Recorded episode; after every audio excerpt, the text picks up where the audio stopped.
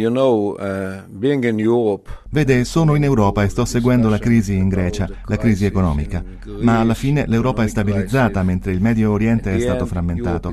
Non c'è più la Siria, non c'è più l'Iraq, non c'è più la Libia.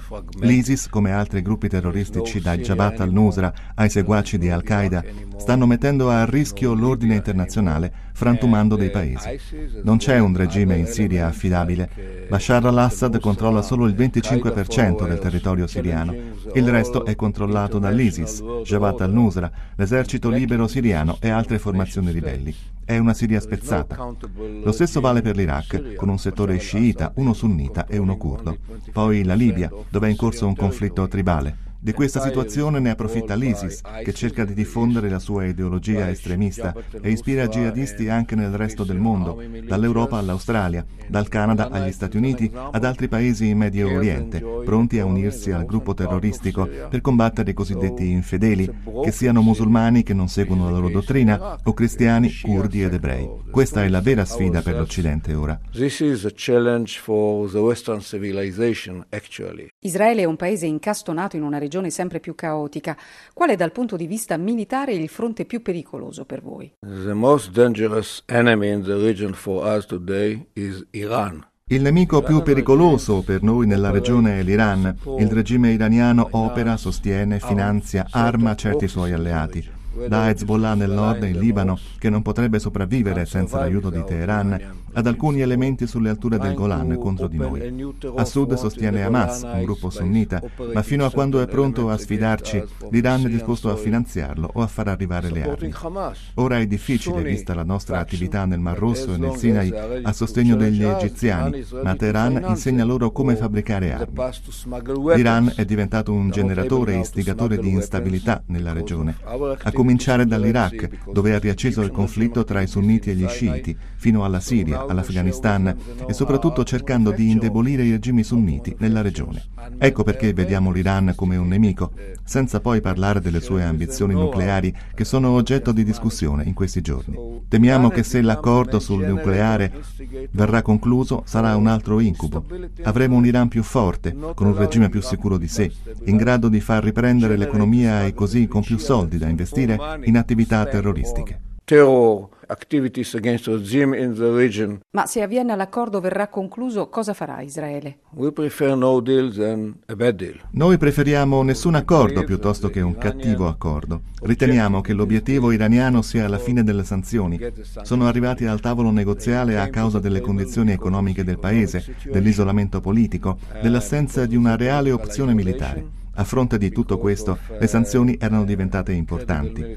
Se queste verranno tolte, gli iraniani si sentiranno più sicuri nel sostenere Hezbollah contro di noi, nel sostenere gli Houthi per avere più potere in Yemen, nel controllare le risorse petrolifere della regione. È un progetto molto ambizioso di un regime pericoloso che non punta solo a esportare la sua rivoluzione, ma a raggiungere l'egemonia e dominare il Medio Oriente. Questo è ciò che affronteremo e dobbiamo essere pronti. Israele deve difendersi da solo contro dei vicini che ci stanno sfidando. Quindi l'Iran è un pericolo maggiore dell'ISIS per voi?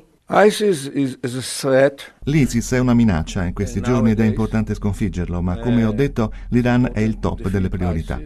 Crediamo che la rivoluzione iraniana del 1979 sia stata solo l'inizio dell'Islam radicale.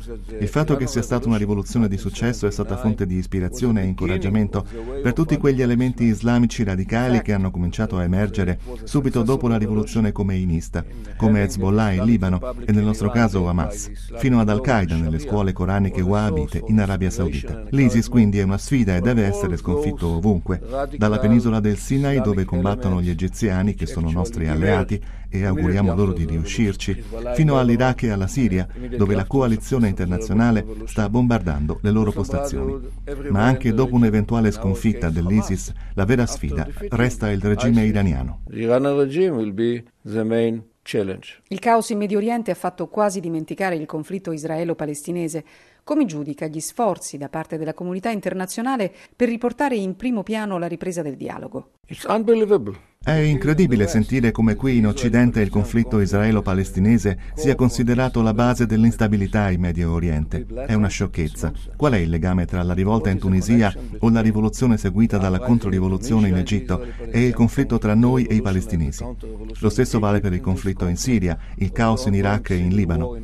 È un'idea sbagliata come lo è quella che viene considerata l'essenza del conflitto, a cominciare dai confini. Le posso dire chiaramente che abbiamo avuto a che fare con una leadership palestinese paese pronta a riconoscere il diritto di esistere di Israele a prescindere dai confini stessi. E questa è la mia spiegazione di ciò che è accaduto negli ultimi vent'anni dagli accordi di Oslo. Arafat ha rifiutato una soluzione, lo stesso ha fatto Abu Mazen diverse volte. Da parte nostra non vogliamo governare i palestinesi in alcun modo. Ce ne siamo andati via da Gaza e loro hanno cominciato a tirare razzi contro di noi. Qualcuno deve spiegare se effettivamente si tratti solo di una disputa territoriale. Come per Gaza non vogliamo neanche governare i palestinesi in Cisgiordania. Siamo felici se possono godere di un'indipendenza politica, ma sono stati loro a dividersi in due entità. Una a Gaza, con Hamas molto ostile verso di noi, la seconda è in Cisgiordania, con l'autorità palestinese. Siccome non li vogliamo governare, molto deve ancora essere discusso prima di arrivare a una soluzione finale. Abbiamo premuto per raggiungere una pace in tempi rapidi e abbiamo fallito. Bisogna ancora trovare un modus vivendi comune. Ma cominciare dalla fine dell'espansione degli insediamenti è ciò che vi chiede la comunità internazionale.